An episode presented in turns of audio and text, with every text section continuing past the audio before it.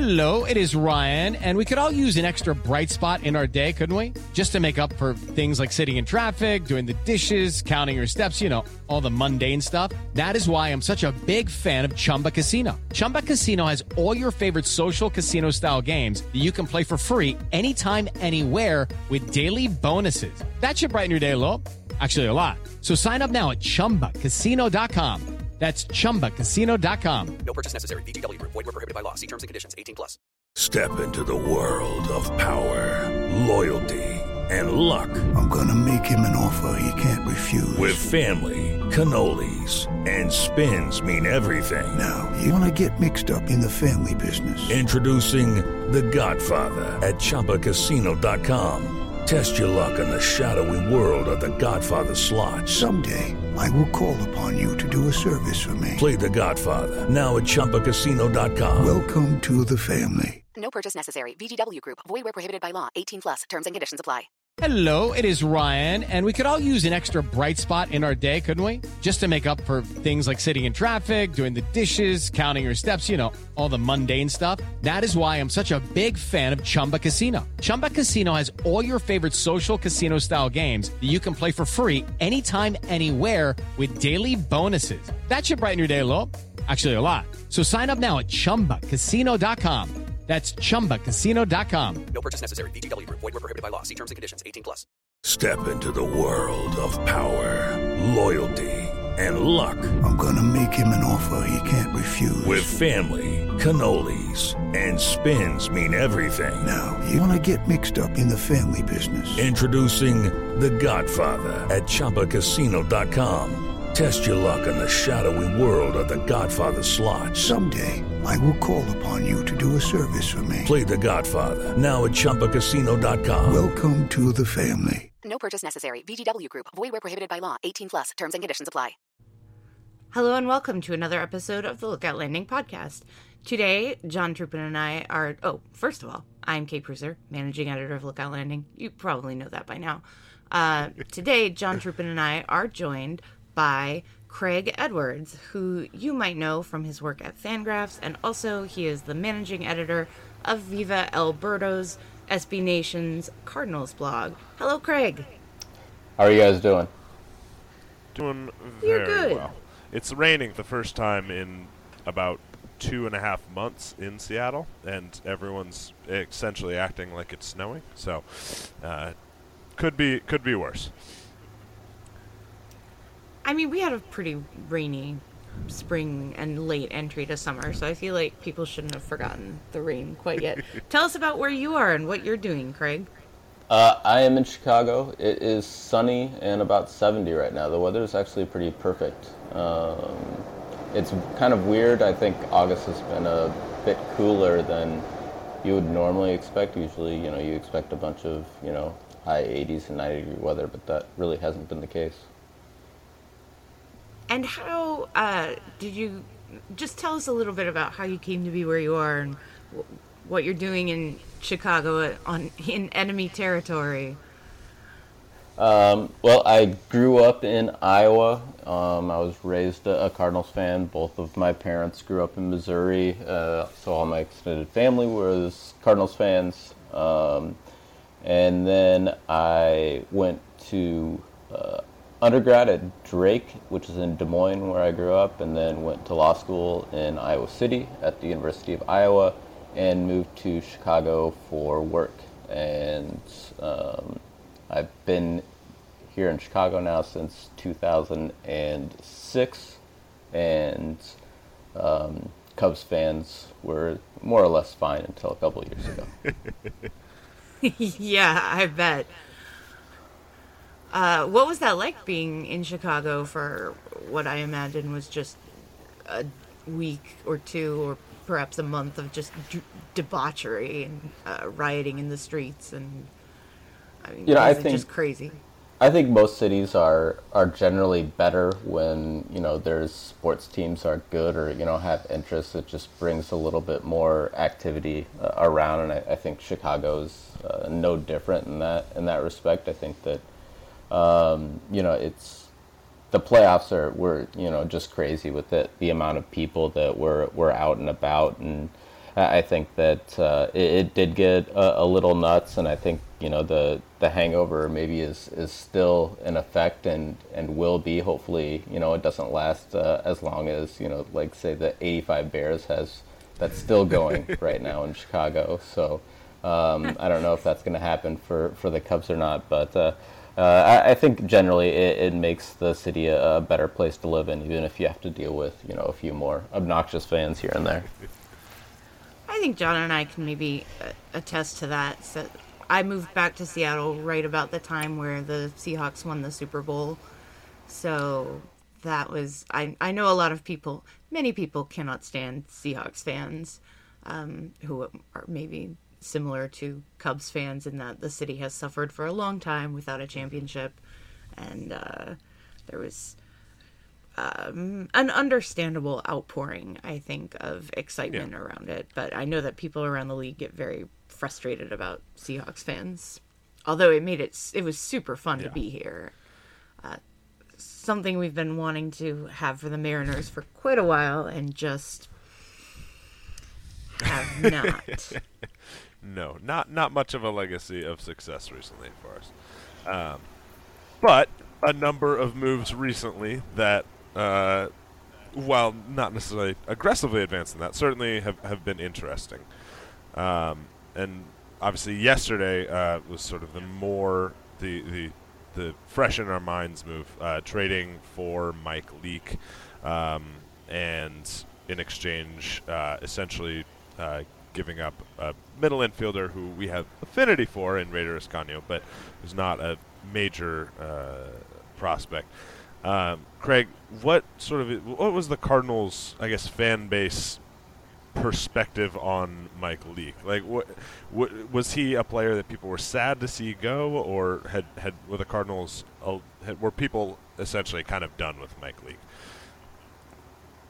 Um, you know, I, I think that I would characterize both the signing and the the trade of Mike Leake is with sort of mild annoyance. um, you know, when when they signed him, it was after they you know failed in their pursuits to sign David Price. So it's like, I mean, when you're when you're going from oh hey maybe we're going to get David Price to oh the Cardinals just signed Mike Leake, you're just like, well you know you're womp womp. you, you you just committed, you know, five years and, and eighty million dollars to a guy who's average. And you know, at at the time they were, you know, wanting to make sure that they, you know, sort of filled up uh, the innings gap that they potentially had with Lance Lynn. Uh, missed 2016 with with Tommy John surgery. Uh, John Lackey was a free agent, and so uh, they wanted to make sure that they sort of filled in, in the gaps before uh, some of the younger guys were, were ready to, to, to, step up. And,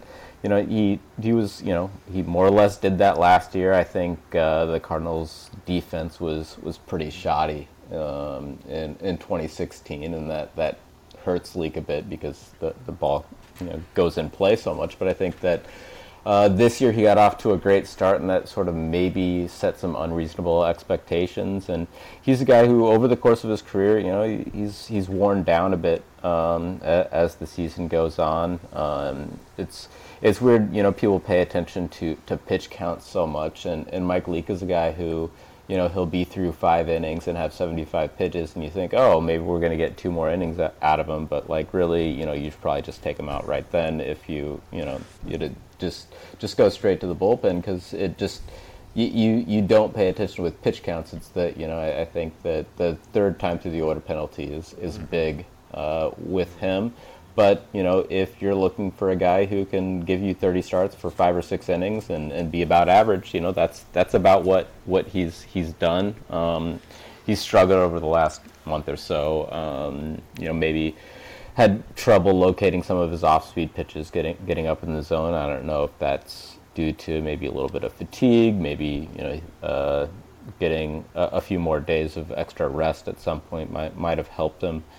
But uh, I think that you know you, you more or less know what you're getting. You're getting a guy who's not going to strike out a lot of guys. He's not going to walk a lot of guys. Puts gets the ball on the ground when things are going well, and uh, all that tends to, to even out over the course of the season to, to get you an, an average starting pitcher. So I think that uh, them trading him now um, and also picking up so much of the, the money is sort of an annoying situation because it's like, why did you sign him in the first place if after a year and a half you were going to dump him and pay uh, uh, 17 million of his contract? So I mean, they paid 42 million dollars for you know a year and three quarters of of Mike Leake, which I guess is the market rate. But you know, I mean, Whoa. that's Yeah. you know, that's that's it's not. Be a it's, pitcher, it's not- kids. it's not it's not a good feeling um, Yeah. you know and so uh, it, it, on the positive side it, it also means that the cardinals are, are confident in some of their younger pitchers uh, stepping up and it does clear a little bit of money so that they can hopefully make some sort of bigger move hopefully on the position player side uh, at some point if not today you know in the off season to to sort of get themselves out of this hole that they they have where it seems like they've got a bunch of average players and no stars. Yeah, I saw a lot of uh, uh, Cardinals fans saying, "We're getting Stanton." Which, Yeah, well, you know, may- maybe. a lot of dominoes I think uh, have to fall in order to, to, to, to put that in place. But I think that that's the type of guy that the, the Cardinals sort of need to go after. I think that it might have been more reasonable to go after him two months ago before he, you know, put on the show of shows um, and made it, you know, a little bit less reasonable and made it a little harder for the for the Marlins to trade him. But you know, a, a guy like Stanton, the Cardinals, they should have money. Um, you know, the, that that would make a move like that, or you know, a trade for some other, you know, big contract, big money player. They've got, you know, they've got the farm system, they've got the money that that they should be making things happen, and I think people are, are sort of waiting for that. And over the past couple years, the the, the the fans have been a little bit spoiled, perhaps, but uh, you know the the low 80s win season, you know, isn't isn't cutting it for for a lot of people, and uh, for a team that you know draws so well, and you know it's it's uh, a a bit unfortunate that people are turning on them so quickly, but at the same time, uh, they need to sort of make things happen to, to, to get people a little bit more invested uh, for next season. Well, it is a it's a great thing to be able to say we're gonna pay we're gonna pay Mike Leake this money to basically be a placeholder until our young arms, you know, Flaherty and Hudson and Weaver, until those guys are ready.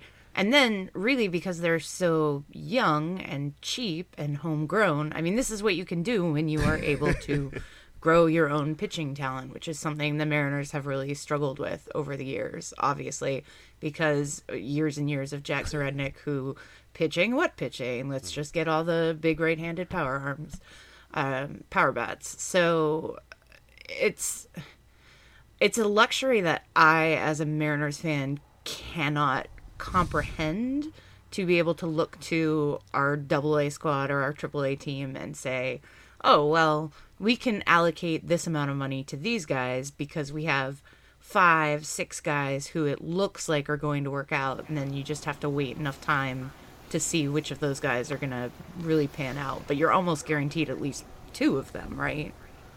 Yeah, I think that you know I, a lot of people may take for granted a little bit the the Cardinals' ability to produce average players, whether it's pitchers or whether it's you know um, you know outfielders, infielders, whatever. It seems like they have no problem bringing somebody up who can give them average production, and I think that that that's it's a real talent for for an organization. Um, because I don't, I don't think you necessarily realize, oh, hey, you know, if if the Chicago White Sox had had, you know, three or four more average players, they wouldn't have needed to sell everybody because they'd be contending in, in the playoffs. But they had, you know, black holes at like, you know, four or five different spots. And if they had had just average production, then then they'd do great. And I, I think that, you know, yeah, the, I have the Cardinals. some opinions on how the White Sox are developing their players and what they're going to do to this huge crop of prospects that they just got. Because it doesn't help if you can't develop them. Yeah, and you know it's it's a situation where the Cardinals have been pretty pretty blessed to find those average guys, but they've had a lot of difficulty uh, finding a star, and you know they they keep you know sort of hoping that, that one of the average guys develops in, into a star, but it, that that just hasn't been hasn't been the case for them, and they've they've done really well with pitching. Um, you know, Luke Weaver has come up and done better than most people have, have expected him to do, I think, and and Jack Flaherty is maybe not a, a well known name, but uh, he's a guy who didn't pitch a lot in high school, and you know has worked his way up really quickly through through the, the minor league system, and, and This appears to be I- major I- league ready. this is where I stop and sing my praises of Jack Flaherty, who I saw in the Perfect Game All American Classic, and I was like, "Who is that kid?" Like, I love him on a just a personal level. Like, what a great guy! And then I, the stuff is. He is my favorite prospect in baseball. Kate, I'm did, so you jealous did, of uh, you. Sort of general profiling of, uh, you know, during the trade deadline period, uh, Craig, we were looking at who can the Mariners trade for because we have so little to give up. You know, we essentially had Tyler O'Neill, and that's about it. Um, and uh, Dipoto has shown a tendency to look for these AAA guys who he thinks he can maximize on. So, Kate did a profile of, uh, you know, looking at Weaver and Flaherty and Marco Gonzalez and a few other people uh, in the Cardinals organization. Um, what I guess are are there is is there a feeling uh, that uh, in in that trade, uh, the O'Neill for Gonzalez trade, um, that you guys sort of really got something you needed there? Because the Mariners, obviously, Gonzalez has not been good this year for us, but um, you know, you mentioned uh, when you were describing Mike Leake as like he's a guy who can go five to six innings for you. We don't have really anyone who can do that on the active roster at the moment, besides maybe Erasmo Ramirez, who was not a starting pitcher this you know at the start of this year. So, um, you know that sounds pretty good, I think, to most Mariners fans. Um, so, you know, what what was the sense on the Gonzalez O'Neill trade there?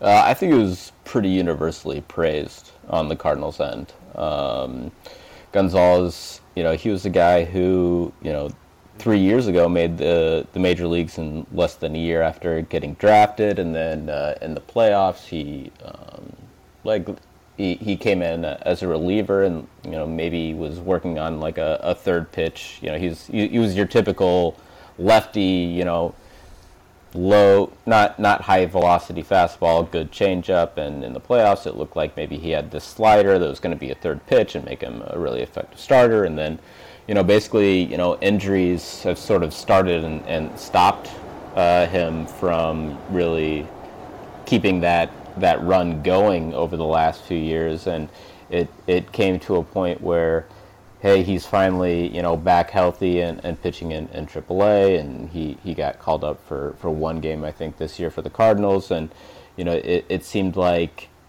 his value probably wasn't going to get any higher, and he was going to be out of options I think next year.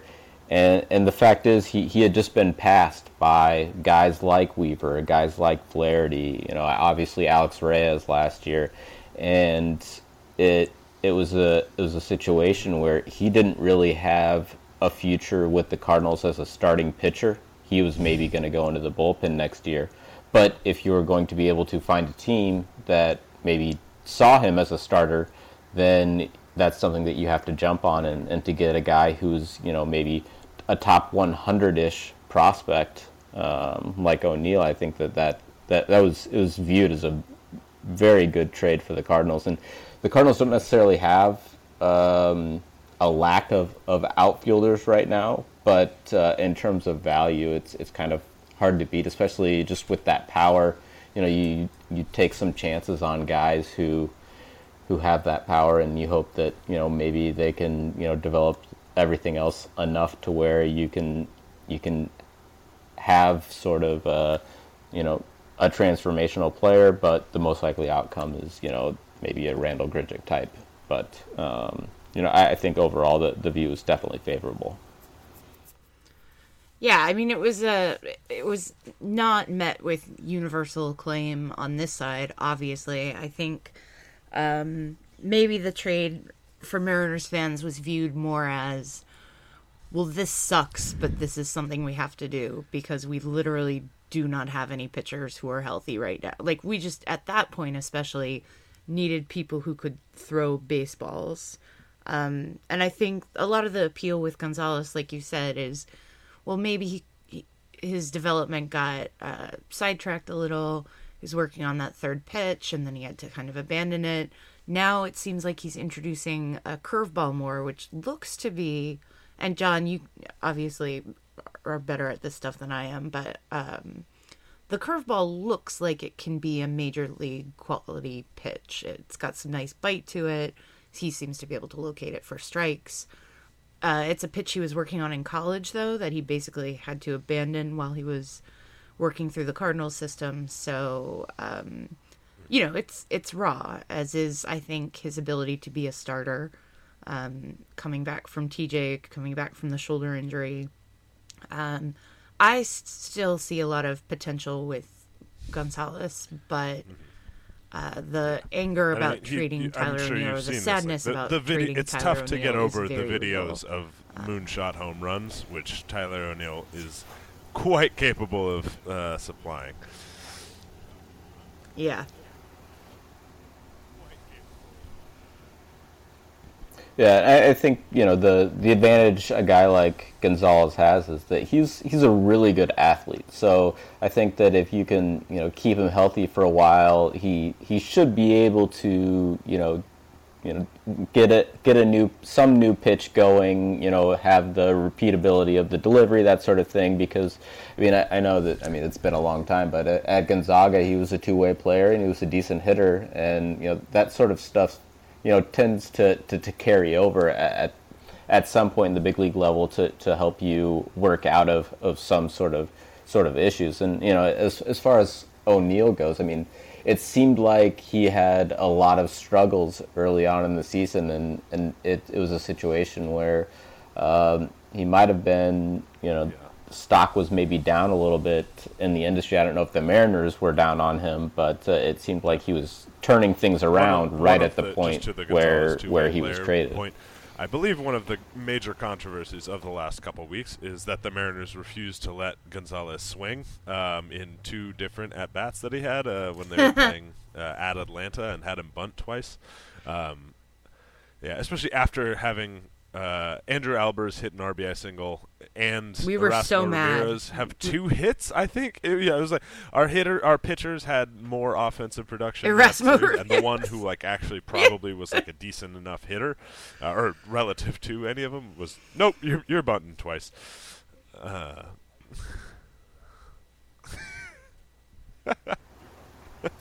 Mike Yeah, Luke is actually also. I mean, he's not terrible uh, Can he play with for- the bat. um, you know, he's, he, he's another you know good good athlete type type player. Uh, I, I he's, mean- he's he's like five nine. I don't know. Mariners that might have you- the shortest He, he's the prototypical rotation. uh, first now that I'm baseman. thinking about it, it's like Marco Gonzalez is maybe six foot. Erasmo's Pitching like five staff. ten. I mean, he's listed. oh, Six he's foot. tiny. He's tiny, but he's listed as five eight. Like Five eight. and like Andrew. He's so small. No, please. Trade for Stroman. Yeah. Yeah, yeah. if we can get Andrew Yeah, Moore it's- back in, yeah, Paxton we would we would have an enti- arms out, patting we would have no one over all on six foot except Paxton. either. Oh.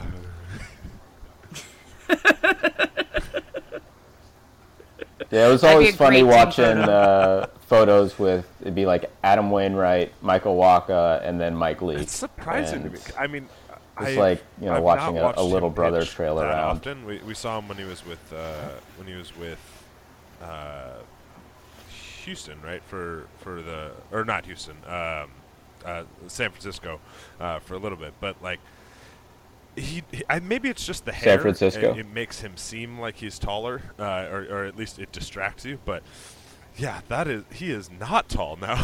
I'm looking actually at some of these photos. He is a very small guy. Oh.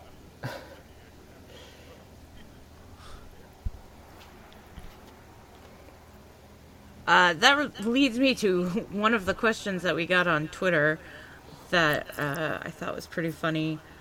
Um, let me PNV at Vagabond PNW wants to know if there's any chance that next year at some point the M's rotation is four for- former Cardinals prospects and James Paxton.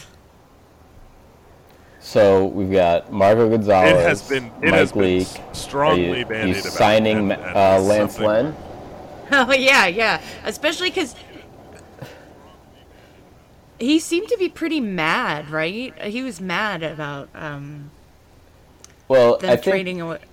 Yeah, I mean it goes back uh, like a month or so. So I mean in in July uh, when the Cardinals were you know maybe in maybe out uh, in terms of, of making a run, uh, he would get asked every after every start about you know if he felt like this was his last start with the Cardinals, et cetera, et cetera. And you know I think at, after his final start before the deadline, he, he's like we're four games out. I'm not getting traded and he didn't get traded and you know that's and then all of a sudden the Cardinals went on an eight game run to get back in it and now they're you know a, a little bit out of it. And I think that you know you're going to get that that sense from almost all veteran players where if you're in a race and the team you know doesn't add anything uh, I think there's going to be a little bit of, of resentment there because you know they're they're out there they're you know working hard trying to you know get in a winner. And then when you see you know the Cubs add Jose Quintana, and you know the Brewers added you know Neil Walker and Anthony Swarzak, and the Cardinals are like, nope, we're good. Um, when you know things were definitely not good. Uh, I think that the, the players are, are maybe a little upset that, that they're not you know making things happen a little bit more, and, and you know with with Rosenthal going down, um, that really hurt the, the bullpen over the last uh, few weeks. But I, I think that the, the from a player perspective, um, you know, even if on paper it seems like, oh, Jack Flaherty's going into the rotation, maybe Wainwright comes back, you know, they're not necessarily that much worse off as a team between Leake or, you know, Weaver and Flaherty or wh- whoever. Uh, from a perspective standpoint, it's it's not a great look. Sure. Uh, I just when you're I do sending a message to the team that hey, we, we Lance believe Lynn, in you uh, guys. then all you need is James Paxton, Oh. Marco Gonzalez, Mike Leake, uh, Lance Lynn, and Sam Gaviglio, and you do have that uh, that magic uh, quintet. That's uh, right. Go on, Kate. I cut you off. There, there it is. oh, sweet baby Sam. Um, I somebody pointed out too in the comments. I think that um, it's kind of a reflection on players like Lynn that they look around. They they don't look down, right? They look around, so they see other teams doing these things, making these moves, bringing in these impact guys. They see other guys who are quote unquote at their level, um, and not. I think. I, I don't know that that's the best way to look at things because you should be able to look down and look into your farm system as a player, I think, and know like who's there and be able to support those guys and support them when they come up, which just seems like that that's not my favorite attitude. I think that a guy has to be an MLB player to be because that kind of feeds into that idea too of like rookie hazing and all of that and you know just and I know um from having been in Tacoma where when the Cardinals when the Memphis Redbirds came to play they have an iPad stuck to the door of the clubhouse and each player coming in for their their day has to sign in and answer a series of questions kind of like um, in that Ben Lindbergh uh, the, it's only Only rule- the only rule is it you has know to what work. I'm talking about. Yeah, it, only has to work. Whatever you know what I'm talking about. Yes, that one. Um, so they kind of adapted the idea from that, where players have to sign in and say, "How are you feeling today? How how are you feeling physically? How are you feeling mentally? Uh, do you feel like you're gonna have a good?" So like this series of questions. So I think attending to that mental skills side, or attending to like the whole player rather than just the physical player. So I don't know. Uh, it it does that attitude seems a little at odds with what I feel like the Cardinals might be trying to do in the organization, the Cardinals way, whatever. Um, so I'd just like to hear uh, your thoughts on how the Cardinals develop people. Well, I, I think you know, speaking to to Lynn specifically, uh, you know, he he's he was also upset because um, when they traded away Leake, you know, the questions he were he was getting was, now do you think this makes it more likely for the Cardinals to sign you? And his response was, they haven't talked to me, and so um, I think that it part of it was a, more of a personal question to, to, to Lance Lynn because you know he probably feels like he's earned you know some sort of discussions about a long term contract, and and the Cardinals have basically said you know at at the end of this year you're gone. Um, as far as you know how they're developing players, I I think it's that the, you know they the Cardinals way or whatever you want to call it is is is sort of uh, I don't know. It's it's a bit of a, a misnomer as far as like doing things the right way, and it's more of a the Cardinals want to make sure that the, whatever they're learning in you know Jupiter and extended springs training is the same stuff that they're going to be learning you know when they you know get promoted to Peoria, High A, and Palm Beach. Uh, You know, it, they they want to make sure that there's some consistency throughout the levels to make sure that they're um, you know going going through things and not being told one thing by you know one manager and another thing by another guy and, and I, one thing that they do place an emphasis on and you know I have no idea whether or not this is important but they they think it's important that that players uh, you know win some in, in the minor leagues and are part of you know a playoff push or and they think that that helps um, you know sort of prepare them a little bit for, for the pressures of, of when you have to do it in the big leagues. And I, I don't know that that's uh, something that that actually does help, but I know it's something that, that they do and, and they believe in. And it, they, they've got a, a tricky situation because they, they've got a lot of young players who, who are more or less ready for the big leagues, but they're maybe not good enough to push the guys out who are who are currently taking those roles. You know, they they've called up Carson Kelly, who's you know one of the best catching prospects in baseball, but he's sitting behind Yadier Molina, who has a three-year contract extension, and so. Uh, is it better for his development to get at bats in, in Memphis every day, or is it better for him to sit on the bench uh, in St. Louis? And I don't know that I have the right answer for that, but I, I feel like it's probably better for him to play a little bit more, um, but and then maybe get that major league experience in, in September. But I, I think that you know, in general, I think the player development you know system works um, to the extent of you know the they identify guys who they feel will will work their way up through the system and, and for the most part it, it works out for them That's interesting because that's very similar to some of the things that Dipoto has brought in to the Mariners this past couple years. Um, the emphasis on winning in the minors is definitely something that was a big push last year. It and it resulted in Uh, yes, um, I I, think every correct. team going to the playoffs. At least every Yeah, team had a winning record, and I John, do you know is that right? That's- almost every I team think went that's to the right. playoffs. But yes, Um, so that's right, and and we had the um, the Southern League champions in the Jackson Generals, which was that team that had Andrew Moore and Tyler O'Neill and uh, a few other guys on it. Dan Altavilla was there for a while. Edwin Diaz was there for a while. Guillermo Heredia was there for a while. Um, and that I think Tyler O'Neill's performance in that league really put him on the map. And then he went to the Arizona Fall League, and he was kind of a star at the Fall League. He, he was, in fact, an all star, and um, that really just gave him a lot of helium, which I think is why people, despite his like sort of lackluster performance this year in AAA, which he was, he still is super young for the level. Um, but people that that kind of impacted why people were so sad to see him go because he was one of the very few like legit stars that we Um, had. The, and and the point, I guess, and the to, only to one who was counterbalance that, you know, the discussion of like having ready. everything at, in the same way at this, each level, um, you know, people being taught the same stuff.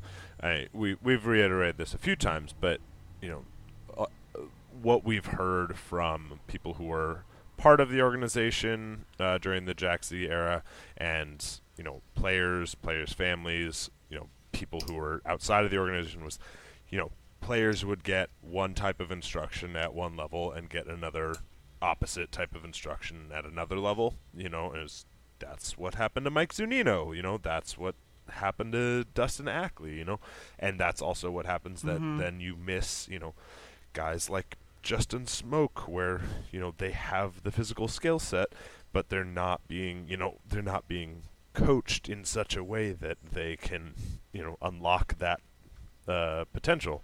Um, mhm. Yeah, the big joke about Mariners players is they always get better when they leave, um, which is, you know, it's a little bit of a false canard, but uh, to this, there is there is some meaning to it in that there was a way that players were being developed that wasn't as effective, and now uh, to a man, every person we talk to, when you say what's been the biggest change in the organization, they say communication. Everything is the same um, which seems like such a simple thing. Get all of your guys on message. How hard is that? But uh, apparently, it was uh, it, it, it was a challenge. So I don't think we'll see the effects from that. Obviously, the Cardinals have been doing this for years, right? Um, so we're not going to see these effects immediately.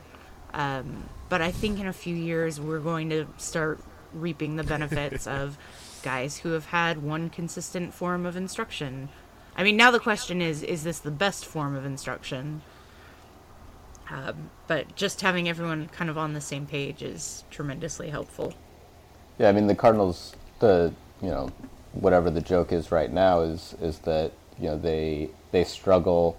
They they come up from AAA and they have success in the majors, and then they start to struggle, and so they send them back down to AAA to get them fixed, and then they come back up and then they do well again, and you know people are wondering what instruction is going on at the major league level to to where they they get up and then they stall, and that's happened with Kolten Wong and Randal Grichuk and Stephen Piscotty. Aledmys Diaz is still down in the minors, and these are all guys that, that, that came up, and you know it's not like they put up a, a run of two weeks where you know they just hit a few homers and everyone was like, oh, he's you know a, a, our next great player or something. It's guys who came up and for half a season or a, full season or more were, were hitting well, and uh, for whatever reason, uh, at the first sign of, of struggles, uh, that they would get benched and, and then find themselves in the minor leagues again. And you know, it's it's not no matter how well run you know your organization is. It's there's there's going to be holes and there's going to be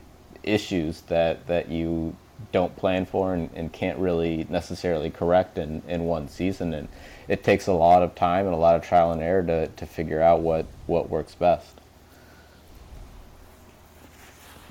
Um, one of the questions that we have, it kind of related to this, is um, are the Cardinals fans the best fans in baseball? Please answer in haiku. You do not have to answer in haiku. That was that question came from C from Bothell, our friend Chris, who uh, always wants to make people answer in haiku.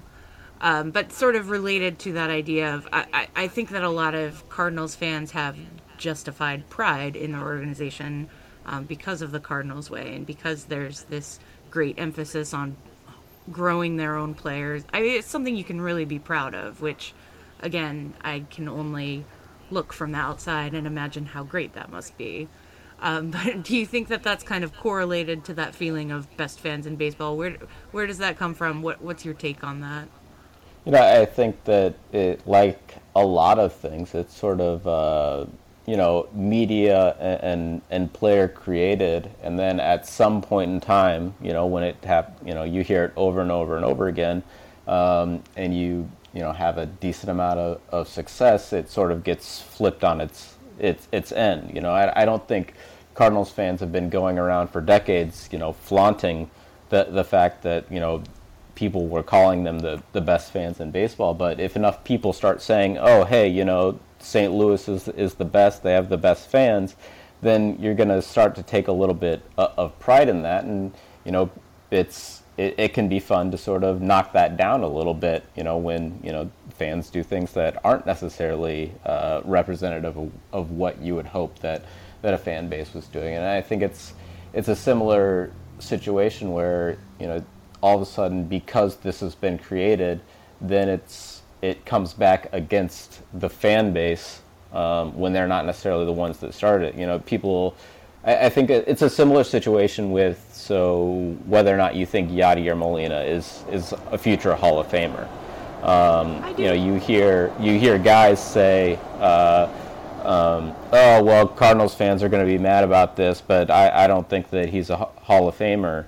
When you know all sorts of respected baseball people, whether it's you know Buster Olney, Ken Ken Rosenthal, Jonah Keri, whoever are, are saying, "Oh, we think that Yadier Molina is is a future Hall of Famer," and so that that view goes to the fans. The fans pick up that view, and then people get mad at the, the fans for having that view, and you know they sort of you get, are wel- you you're know, welcome to swear. Uh, I don't know. I don't know if you've watched. I'm yeah, trying we're not a to Mariners swear. podcast They- with with they get crapped on. Oh, you you, about you, to you can yeah, you can definitely swear. You're allowed to. podcast. We're a Mariners podcast. Yeah. I believe the slogan for the season was fuck, hashtag fuck this for about three Yeah, we months. Yeah, broke I the mean- seal on that a long time ago. Anyway, go on. Well, yeah, they.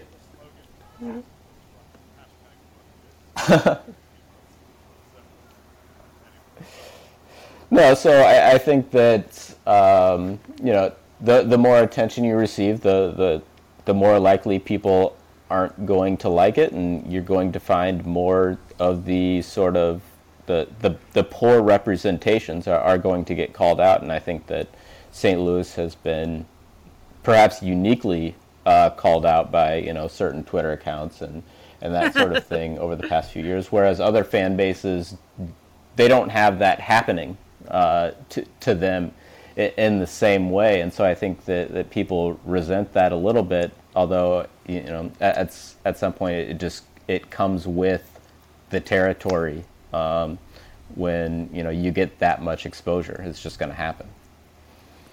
And like I said, I mean, it's similar to what we've had with the 12s, um, to the point where even our own fan base has become kind of divided between Seahawks fans and 12s. And if you're a 12, then you're like looked down upon, or um, there are maybe certain assumptions made about your fandom that I don't know are always entirely fair or just, but sometimes are because sometimes, you know, when you have a group of fan, there's always going to be a group of fans in your fan base who are um, uh, all capsy, to put it nicely. You know, they're very uh, maybe maybe don't always regard, don't always think through things. Maybe aren't as thoughtful as some of us would would wish they be.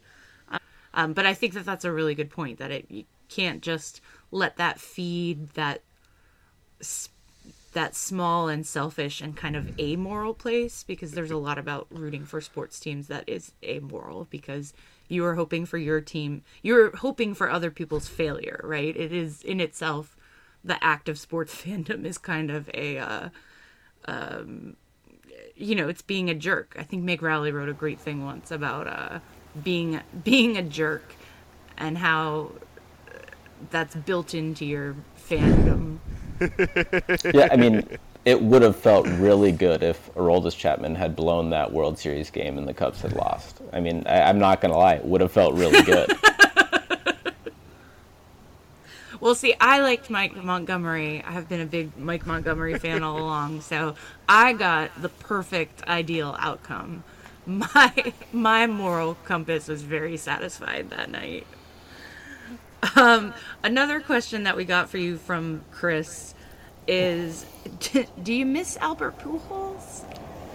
um, you know, I, I, I don't miss his production that he's he's giving the Angels right now. I miss the production that he was giving the the Cardinals for you know uh, 2001 to 2011. Um, you know, I I went back and tried to sort of figure out you know what the Cardinals might look like now if they had signed him to.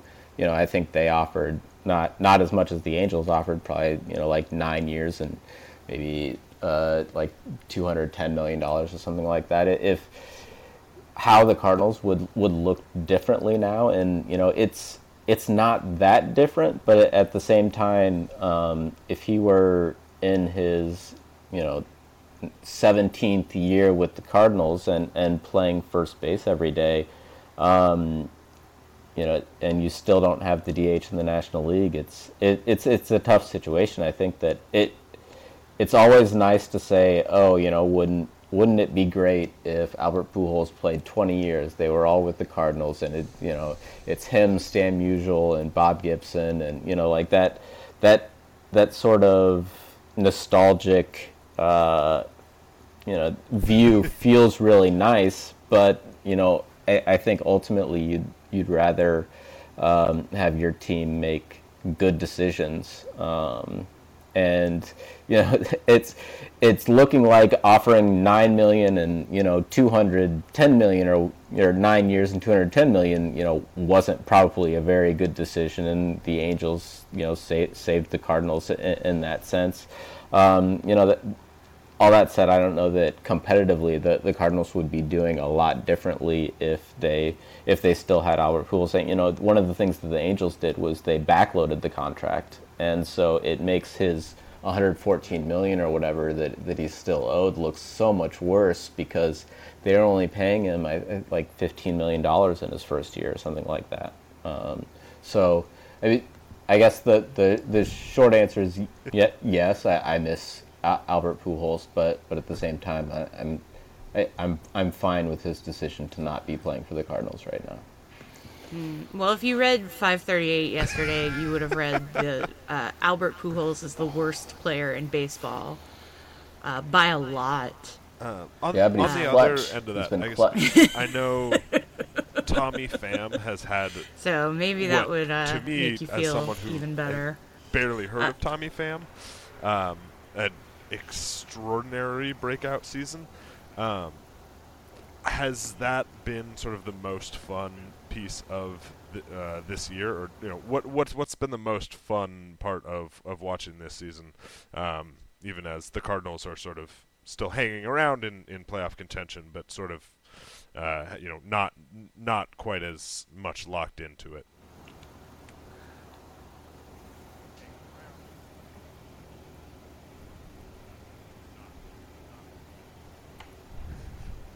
Yeah, I think you know Tommy Pham's emergence has, has been great. I mean, I, I don't think that you know there's much reason for people to have heard about him before this year, but um, he was a. I mean, this is like his 12th year, I think, in the Cardinals organization. He was drafted out of out of high school in, in Las Vegas, and he always had a ton of talent. He always, you know, generally performed well, but he couldn't stay on the field. And you know, I think last year he was in the opening day lineup, and he strained his hamstring. I think running to first on his very first at bat, and that's sort of that's sort of been the story uh, of Tommy Pham before this year. And then, you know, the you know, the the broadcast mentions it I think every single night, but that uh, he has an eye condition, um, and he's I think you know legally blind in, one eye, and he has to have special contacts, and he's had to go through you know however many Yeah. eye doctors just to be able to you know see correctly. And for a, you know, a baseball player, that's obviously uh, a pretty important thing to be able to do.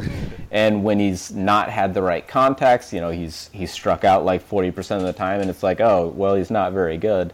But then he gets the right contacts, and you know, it, things things turn around for him. I don't know that he's necessarily the the five win player or six or seven win player. Like he's he's almost playing you know on a rate basis. But um, you know the what it, whatever the, the Cardinal situation is next year, uh, he's he's he's earned you know a, a spot in the everyday lineup, and you know right now he's probably a better center fielder defensively than Dexter Fowler is. But uh, I don't know that that's necessarily going to to, to, to, to change uh, too much now. But it's definitely been very exciting to to see see what, what he's done uh, so Yeah. far this year. I think the the first couple months where Carlos Martinez was you know pitching like one of the you know best five you know pitchers in baseball was was really fun. He's come back down a little bit, but um, you know the, as far as as the most exciting thing, uh, it's it's definitely Tommy Pham because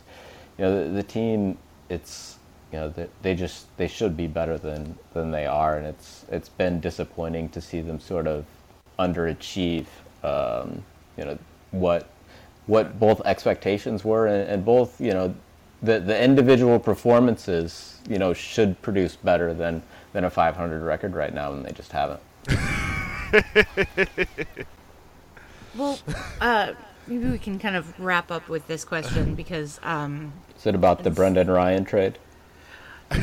no, but I mean, if you want to go on about that for a while, our Man, listeners my- love my- hearing about Brendan Ryan. So Mike Maikel Cleto just just worked out, you know, so well for the Cardinals. There just there cannot be enough. Uh, It's, it's very Brendan possible. Ryan I, Kate, content on I, the I do podcast want to. for- Kate, you are a Raiders. Well, the Cardinals just right? traded for the next Brendan Ryan. Fairly uh, for for Mike Leake, I think. So, watch out.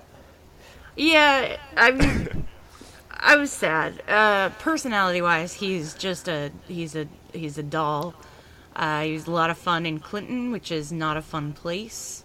Uh, not generally a fun team. The Lumber Kings are pretty consistently one of our worst in the system. Um, and after a, a late innings win, he snatched the flag away from the mascot and ran with it like in a victory lap around the stadium. I'll find you, Craig, the uh, the gif of him doing it. It's pretty great. Um, but no, Ascanio is the bat isn't there, but he's probably he's probably the best defensive shortstop that we had in the system. supposedly something. Yes, But I think that's right. yes, Uh, Lewis Boyd, who we just drafted this year from ASU, is pretty good, but uh, Ascanio. Yeah, uh, we have we have little guys like who are way way far away, but Ascanio was kind of the only one who was playing above the A level, who um, at or above the A level, who you know was a little bit on the It's the just- radar. It's a, it's such a grim system. um, I don't get it.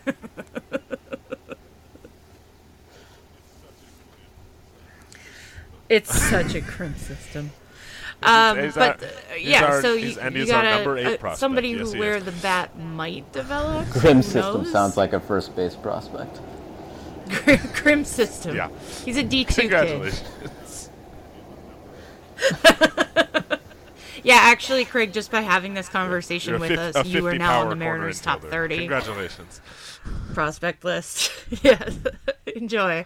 Uh, the the beat writers will be showing up at your house any minute. Um,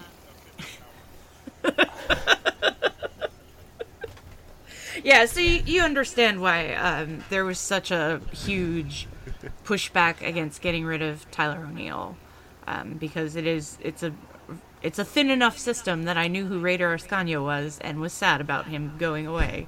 Not very sad because uh, Mike Leake is you know going to be much better for the team in the short run and probably the long run, but um, yeah, it's uh, when you when you look at Tyler O'Neill's home runs, and then you know he's being pretty successful with Memphis right now, although his walk rate has just cratered.